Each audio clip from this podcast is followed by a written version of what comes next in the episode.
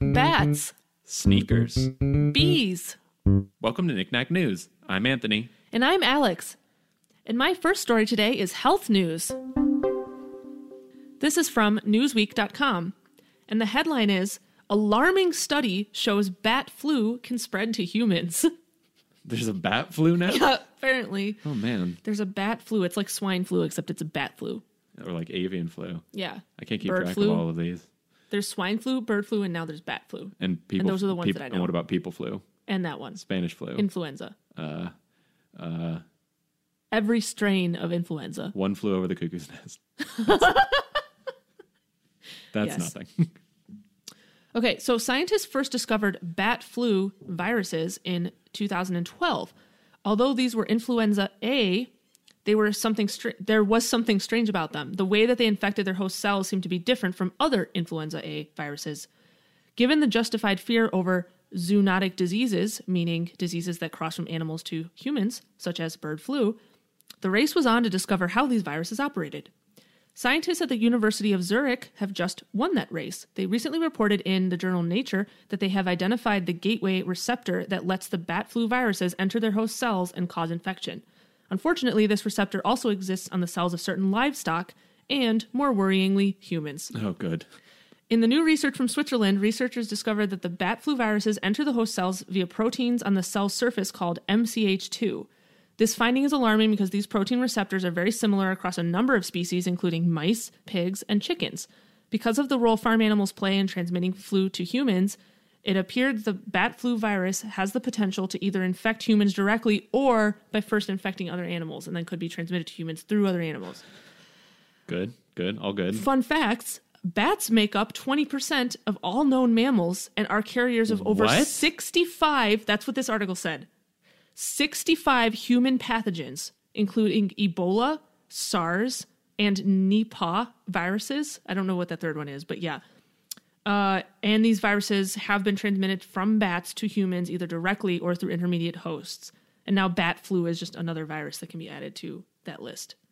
It said 20% That's. of known mam I don't know if they meant like Do they mean like. carriers known Hold on, let me just check the article and make sure that I didn't like Yeah, I'm curious now because is it like 20% of all mammals on like Earth by what like mass are, are bats or 20% of like known species of mammal are bats or bats make up 20% of all known mammals. That's what the article says.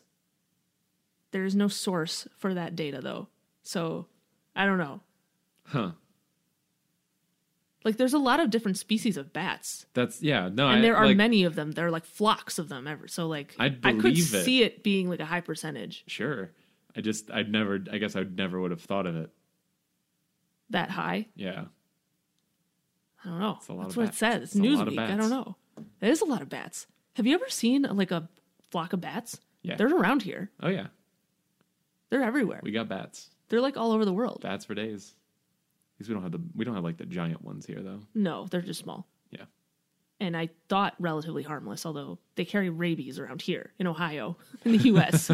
Not Ebola, at, at least to my knowledge. for now um, But yeah, they just they carry all these diseases and basically they just found another one and they actually found the pathway through which it travels to humans. So So we That's found fun, it. So we found it, and it's possible for us to get it. Awesome. Love that for So us. that's the health news of today. Have fun with that news, listeners. The first story that I brought is food news. Did you hear that question mark? I did. Uh, this comes from USA Today. Avocado toast sneakers are now a thing. What? No. We weren't expecting that third word, huh? no, I wasn't. Um, don't worry, What it's not like shoes made out of actual avocado toast, though it's not much better. Um, I'm mostly bringing this up to shame this company. Uh, also, I've never, they're like so- Saucony or Saucony. Have you seen this? S A U C O N Y? Do you? I've, No. I've, I've never heard of this company, but they talked about them like they're somebody I should know. Um, but now they're selling a sneaker inspired by quote millennials' favorite food, which I would debate. Like, That's not true. no, I don't like. I don't even know any millennials who are like that into avocado toast. Frankly, it's fine. It's fine. Like it's it's in, in as much as I like toast and avocados, which I do, because like good. it tastes good, but am I like craving it ever? No. Never. I've never I've never craved avocado toast. I've seen it and thought that looks good. That's about Right. it. Anyway, uh, the name of the shoe is also ridiculous. The Shadow Six Thousand Avocado Toast. What? That's it. That's the name of the shoe. it's made out of brown leather and what the company calls green smashed avocado textured suede, which I think is just probably suede. And it features red pepper flake speckle on the collar lining and a Saucamole logo on the heel, which is like a play on their company name in guacamole, which is ugh. The, sh- the shoes cost $130 and only 1,200 pairs were made. you know how you were like visibly upset by some of the stories last week? Yes. I feel that way about this. Want to feel Um, worse? I don't know, do I? As of 3:30 p.m. Um, on Wednesday, 11 of the 17 sizes were no longer ab- available on Oh the company's my website. gosh. So not only do they Who is- exist, they're they're selling very well. Who is buying these? Uh, and it gets worse. Who is buying these? Celebrate your health kick, the company's site says. It's everything you Avo wanted, even if the guac is extra. No. Like I said, I brought this partially just to shame this company. No. Um, this is apparently not the first time this company has turned to a menu for shoe inspiration. They teamed up with Dunkin' Donuts in March 2018. I guess I should say the company formerly known as Dunkin' Donuts, because now I think they're just Dunkin'. Duncan. Um, to create a donut themed sneaker decorated with pictures of sprinkles, coffee, and donuts, and the Dunkin' Donuts logo. So Why would you buy sneakers with the Dunkin' Donuts logo on it? don't know. I don't know what makes people do like these things. not. This isn't even like these ideas are not even like oh that's cute and hilarious to me. That's just like why would you buy that? Like But wait, okay, there's, more. So other companies have also done shoes based on food. Nike's done desserts, chicken and waffles, Starbucks, breakfast cereals, and Krispy Kreme. Apparently, they've had shoes for all of those. Uh, Converse has a sneaker with a Coca Cola theme, and Vans, who like they're at least known for like putting like fun designs and stuff on their shoes. Yeah. they've had things like tacos and pizza and cupcakes and hamburgers. Just like that one, I'll forgive because that's Well, kind of like their thing. Yeah. And it's not like they're making a shoe that looks somewhat like avocado toast, which I'll show you a picture. This one, it's like, it's fine. Um, in March 2018, Pizza Hut also jumped in on this. And Pizza Hut. I can't believe we didn't find this story. uh, well, actually, no, 20, March 2018, we wouldn't have been. oh, that was right before we. Yeah. Um, anyway, Pizza Hut unveiled its Bluetooth technology enabled Pie Tops 2. Apparently, there was the first one, which let the wearer order pizza by pressing a button Oh on the shoe. what are the chances that you accidentally like order pizza? That just seems like, like a, hundred percent terrible chance you choice. accidentally order pizza. and I just had to share this quote. It's from a, some guy named Matt Powell, who is the senior industry advisor for sports at the research firm NPD Group. So he's not even part of this company. He's just commenting on it as like a research group. His quote was The pleasant experience of having avocado toast at brunch on Sunday allows you to carry the feeling into your shoes as well. What? What? What are you talking about, Matt? What? Say, Like- wait, say that again. the say pleasant again. experience of having avocado toast at brunch on Sunday allows you to carry the feeling into your shoes as well. First of all, What? what is that sentence structure? Like- what do you what what is it like to wear does shoes that, that feel even like brunch? Like I I just my eyes just rolled into the back of my head as I read this article. You all right there? I can't. No, I'm not alright. That's the funniest thing I've heard in a long time. What does it mean to have shoes that feel like brunch?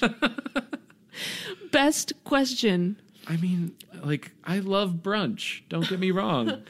Me too. I've never felt the need to put it on my feet. Um, I want shoes that feel like brunch, but I want them for a reasonable price, not um And hon- honestly, I want like an eggs Benedict and or I want them like to look like normal shoes, like a biscuits and but gravy. I just want them to make me feel like I'm having brunch. So here's a picture of this nonsense. Okay.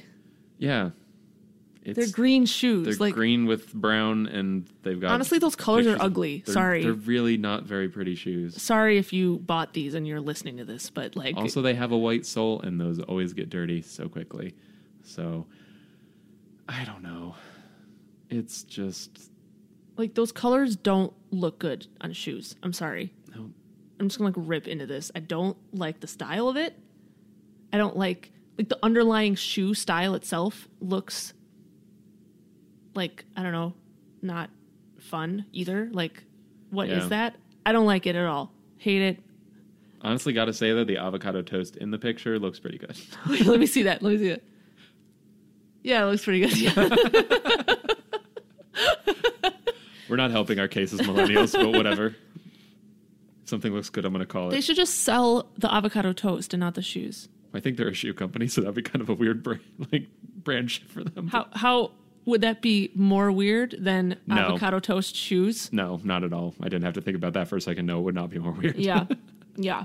That's my point. My next story is technology news. This is from The Verge. Google announced this week that it has made energy produced by wind farms more viable using the artificial intelligence software of its London based subsidiary, DeepMind.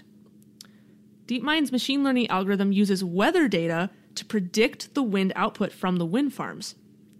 The company says it can now schedule set deliveries of energy output, which are more valuable to the grid than standard non time based deliveries. So basically, like, I- if you heard of this, of like with like the problem with like wind farms is that it's so like variable, like what the mm. output of the energy is, that that causes issues with like planning and like knowing how to.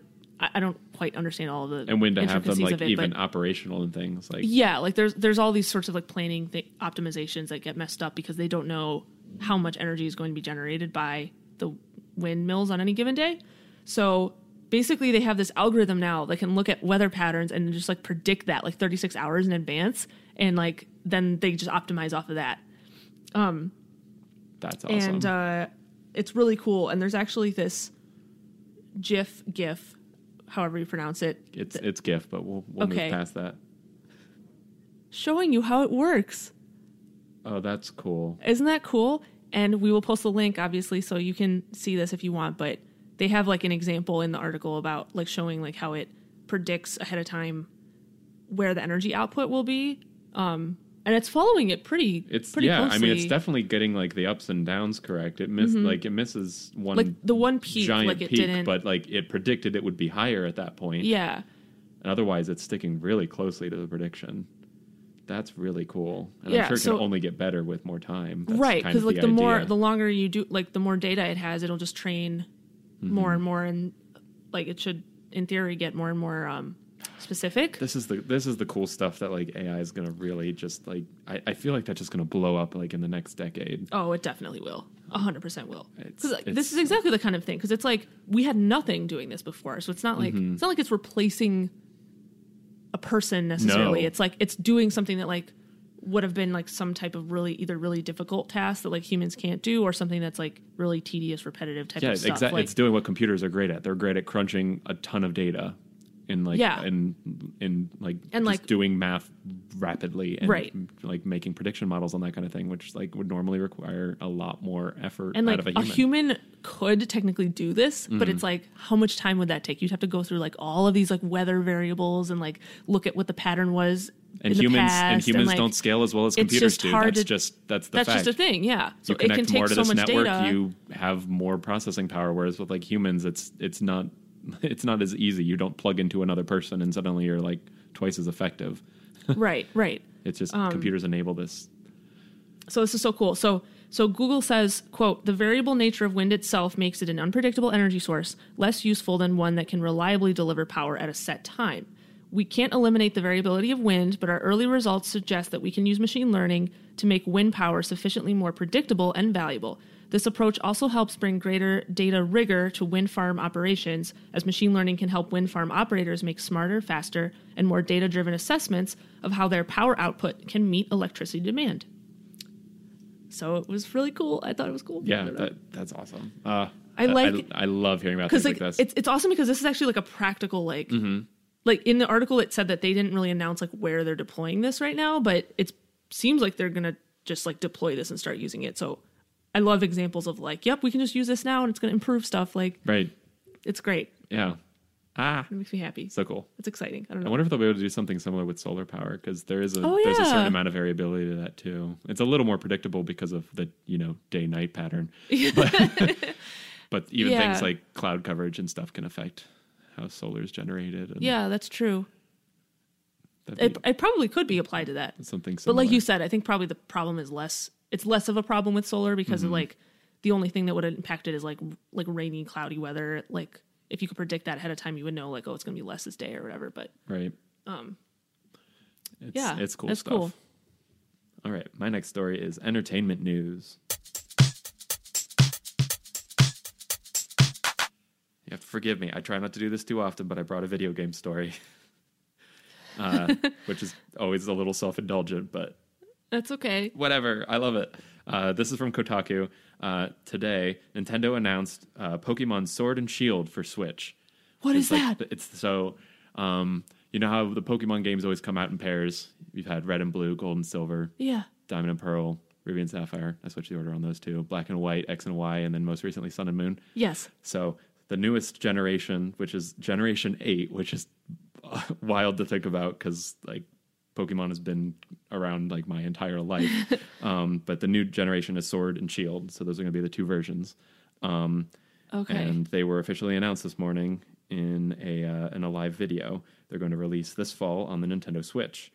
Um, the uh, the pair of games are going to be three dimensional and cel shaded, which is similar to the previous generation Sun and Moon, except Sun and Moon was on the 3DS, and this is going to be the very first like mainstream Pokemon game that's on uh, like a home console instead of on a handheld one, yeah. which is pretty cool. That is really Um, cool. People have been wanting this for a while. It looks it looks really nice too, especially compared to some of the handheld games.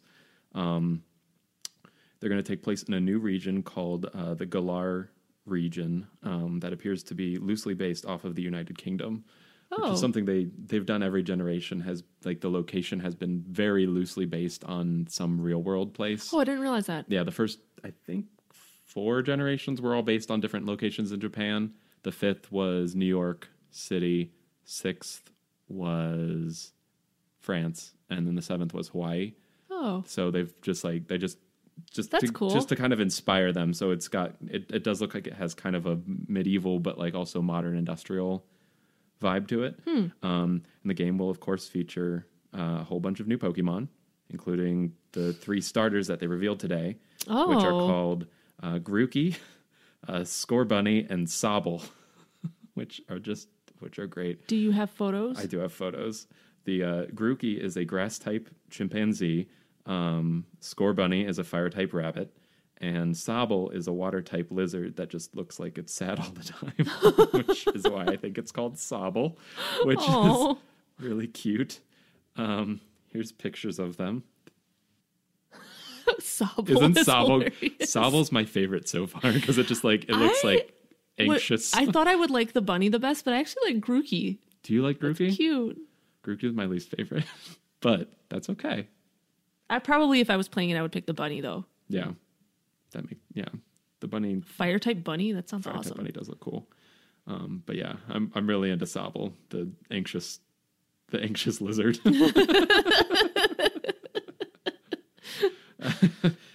but yeah, like I said, they'll be released later this year worldwide simultaneously all at the same time. That's so, exciting. um, but yeah, there's a there's a trailer out and it shows Okay, I'm gonna go watch and it trailer. shows like the different locations and stuff. There's like cities and snowy areas and forests. Yeah. My next story is animal news. This is from NPR. And the headline is World's Largest Bee Spotted for First Time in Decades. Uh, Whoa. Uh, good. That's what I want to hear. I don't think it's like a dangerous to Oh, humans bee. okay, I good. think it's just That's like fine. Then I like the largest bee ever discovered. cool. Um, probably gets a lot of pollination done then. I don't know, hopefully. You might think the world's biggest bee would be easy to find, but that's not the case. Until recently, the last time anyone had reported seeing a Wallace's giant bee living in the wild was in 1981. That changed in uh, back in January, actually, when the rare bee was spotted on an island on an island of Indonesia. The Wallace's giant bee, which okay, get this, the scientific name is Megachile Pluto.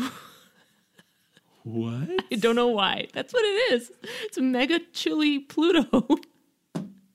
That's a scientific name. That's so weird. It's like Pluto is probably mega chilly. I just wonder if they had if they realized that when they were naming it. Yeah, I don't know. So the bee, um, it's a lot larger than European honeybees. The female size has been recorded as at least an inch and a half long, with its minimum, with a tongue that's nearly an inch long. That's a big bee. Uh, the bee also sports unusually large mandibles, which are often compared to a stag beetle's. Here is the photo of it next to a normal bee. Whoa, whoa. It's very large. That's enormous. And okay, Like, even if it's not dangerous to humans, that's terrifying. Its head is like bigger than a normal bee, almost. That's like, like, it's so big. like this isn't a true size photo Right, showing but, you, but like, like it shows the like, bee the next to it. there. Yeah, it's huge. Oh boy. Oh man, I would be so scared if I saw one of those in real life. Um, This is a quote. It was absolutely breathtaking to see this flying bulldog of an insect that we weren't sure existed anymore. To have real proof right there in front of us in the wild, said natural history photographer Clay Bolt, who was part of a small team that sought out the Wallace's giant bee. The team found a female bee living in a termite nest on the side of a tree, the large bee's preferred habitat. Female Wallace's giant bees use Who is is. Wallace? the guy that discovered this bee Okay. originally back in the uh, uh, 1850s. Oh, I, that, I say that at the end. Oh, Um, oh, no, spoilers. fine.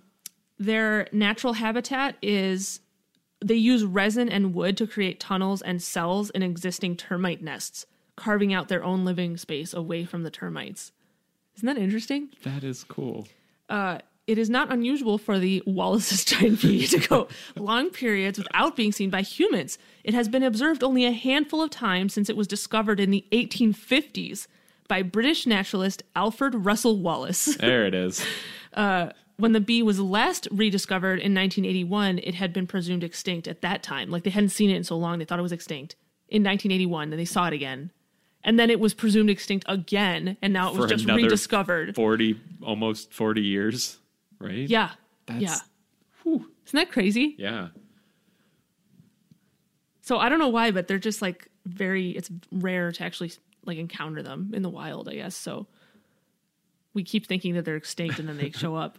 I mean, So- I guess that's good. I'm just, oh, they're so, they're so big. So just describing the photo to the listeners, it's like a mix between a giant, um, one of those scarab beetles with the big pincers. Wait, is that what they're called?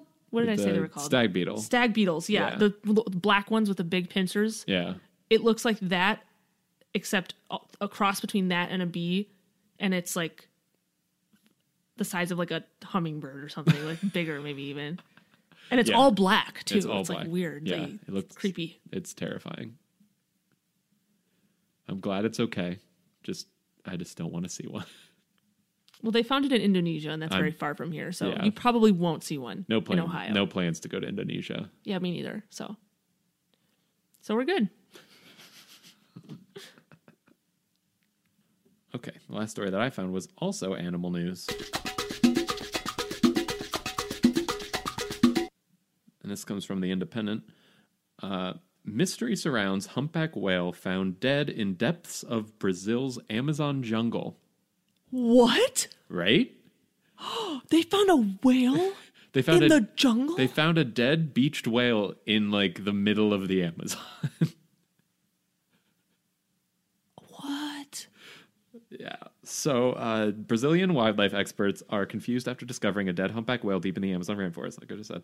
Uh, the 10 ton mammal was found in the jungle undergrowth on the island of Marajo, which sits at the mouth of the Amazon River. So, it's like still like within the delta like the amazon river delta like where it's going out to the ocean but it was it's way further inland than they would have ever expected to find a whale uh, um, although scientists presume the enormous creature was hurled on shore during a storm they do not understand how it came so far inland or why it was swimming off the coast in the first place um, officials from Para State's Health, Sanitation, and Environment Department said they only found the 11 meter long whale after following the birds of prey, which were scavenging on its huge carcass. Um, wow. Uh, Renata Emin, the Institute's project leader, said, We're still not sure how it landed there, but we're guessing that the creature was floating close to the shore and the, t- and the tide, which has been pretty considerable over the last few days, picked it up and threw it inland into the mangrove. Um, along with this astonishing feat, we're baffled as to what a humpback whale is doing to, on the north coast of Brazil during February because it's a very unusual occurrence. Um, they're commonly seen further south on the Bahia coast of Brazil between August and November, but rarely travel thousands of kilometers north to the mouth of the Amazon. So it's like this is a very unusual place for a whale to be. Um, they said the whale is believed to be a calf which got separated from its mother while migrating back south. That's their current theory. Um, and the state environment department told local television that the body of the whale would be left where it crash landed into the jungle, but eventually they would take the skeleton um, back to a natural history museum in the city of Belém for fu- uh, fu- uh, future study. Hmm. So they're going to. Yeah, I was going to say, I wonder it, if it like was sick or something, got turned around, and then just started swimming the opposite way where it. Yeah, they're trying to, to do like an, auto- an autopsy on it to try to figure out maybe what happened. Yeah, um, they're not really sure how it died either because they think it was dead before it ended up oh. on, on shore. So. Oh, weird. But it's still just a very unusual place for a whale to be in the Yeah. ocean, much less thrown inland in the Amazon. That's so weird. So strange. Well, how would like a storm throw that inland either? Like that I don't description, I can't really imagine that like happening like. Like I guess it went in my mind. like it somehow ended like up going into the Amazon and like the tide carried it further or something or and then there was like maybe there was a storm while it was like in the river itself. I don't know. It's a mystery. It is. That's yes. Very weird. Very weird. All right. Well, it's time for breaking news. Breaking news. Yes, breaking news.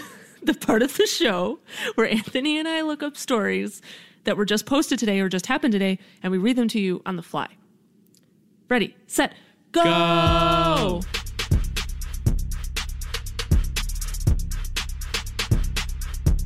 Okay, I found something on the Huffington Post. Uh, the headline is Two people arrested after buffet brawl over crab legs. uh, this happened in Alabama. Alabama police say a dispute over crab legs at a dinner buffet ended in a brawl that left two people facing misdemeanor charges. Oh my gosh. Huntsville police officer Gerald Johnson says he was eating at the Meteor Buffet restaurant when a fight broke out. Johnson said that diners were using service tongs like fencing swords and plates were shattering. Oh my god. Johnson said the diners had been waiting in line for crab legs for more than 10 minutes and they lost their tempers once the food came out.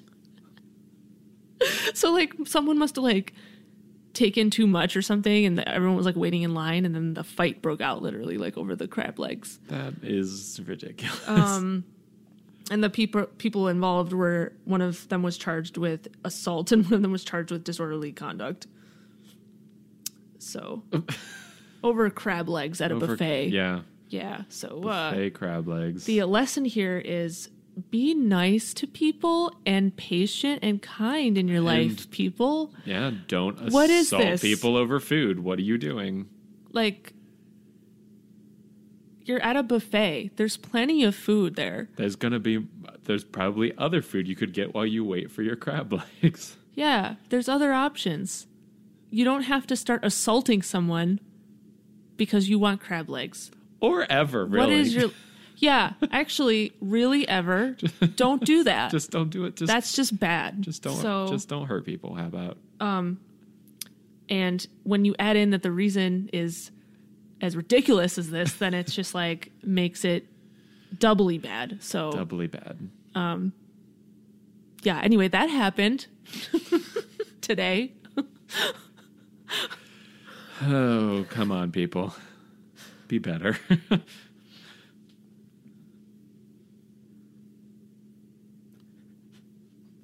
Story that I found is from UPI, and the headline is Pizza Pocket hoodie designed to keep pizza slices warm. What? Wait. Oh, wait. What?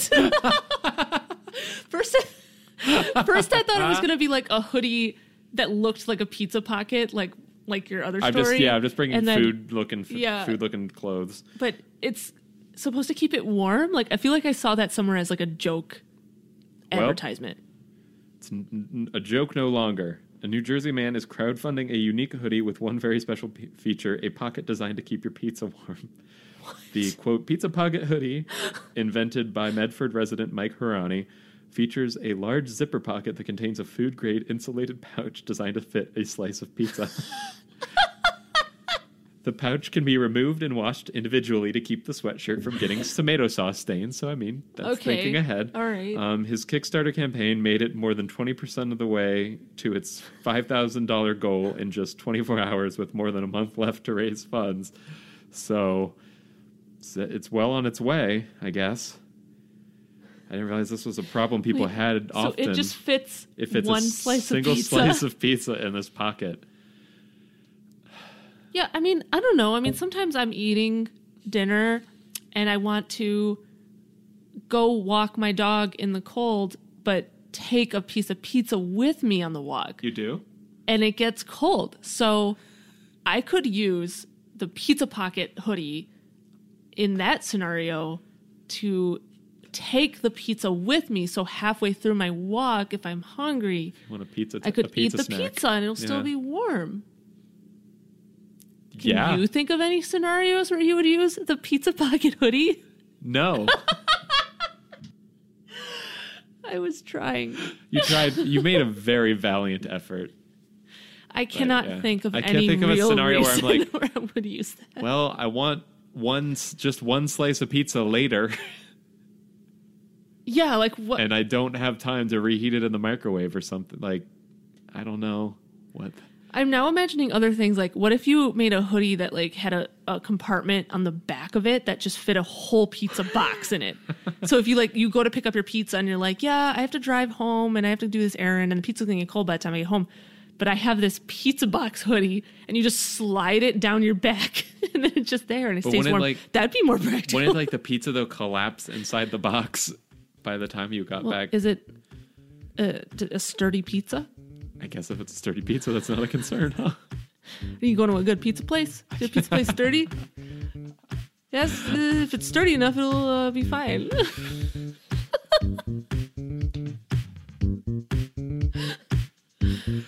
don't know who that character was, but I liked it. All right, that's our show. Thanks for listening, everybody. We post episodes every Friday, and the links to this week's stories will be in the episode description. You can subscribe to Knickknack News on Apple Podcasts, Google Podcasts, Stitcher, or whatever other podcast app you want to use. Or you can follow us on social media at uh, facebook.com slash Knickknack News or on Twitter at, at Knickknack News. All right, thanks for listening, everybody. We'll see you next week. Bye.